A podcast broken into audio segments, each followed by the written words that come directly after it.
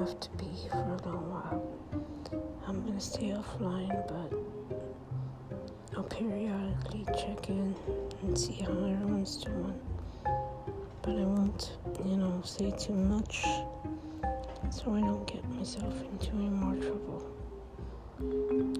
Yes, I know I shouldn't give up, and I'm not gonna.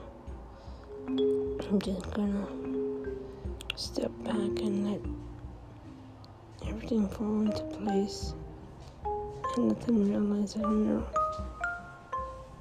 the mistake. That way I don't get myself into more trouble than I already am. But dear Lord, please help me to see there are my ways and I know I'm better than that. People just want to silence others, they just don't want to hear the truth. And this is the sad, sad reality of this world. It's crushing to me, but this could have happened to anyone. So, please, please, whatever you all do and whatever you all say in a post, do not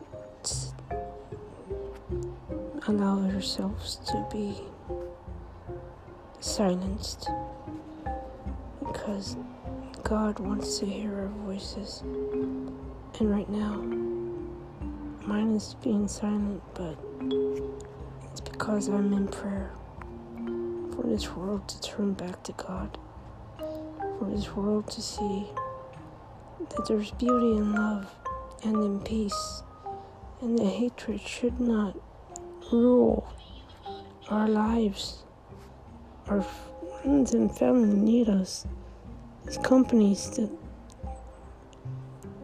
have these platforms want to taint our heads and hearts with hatred.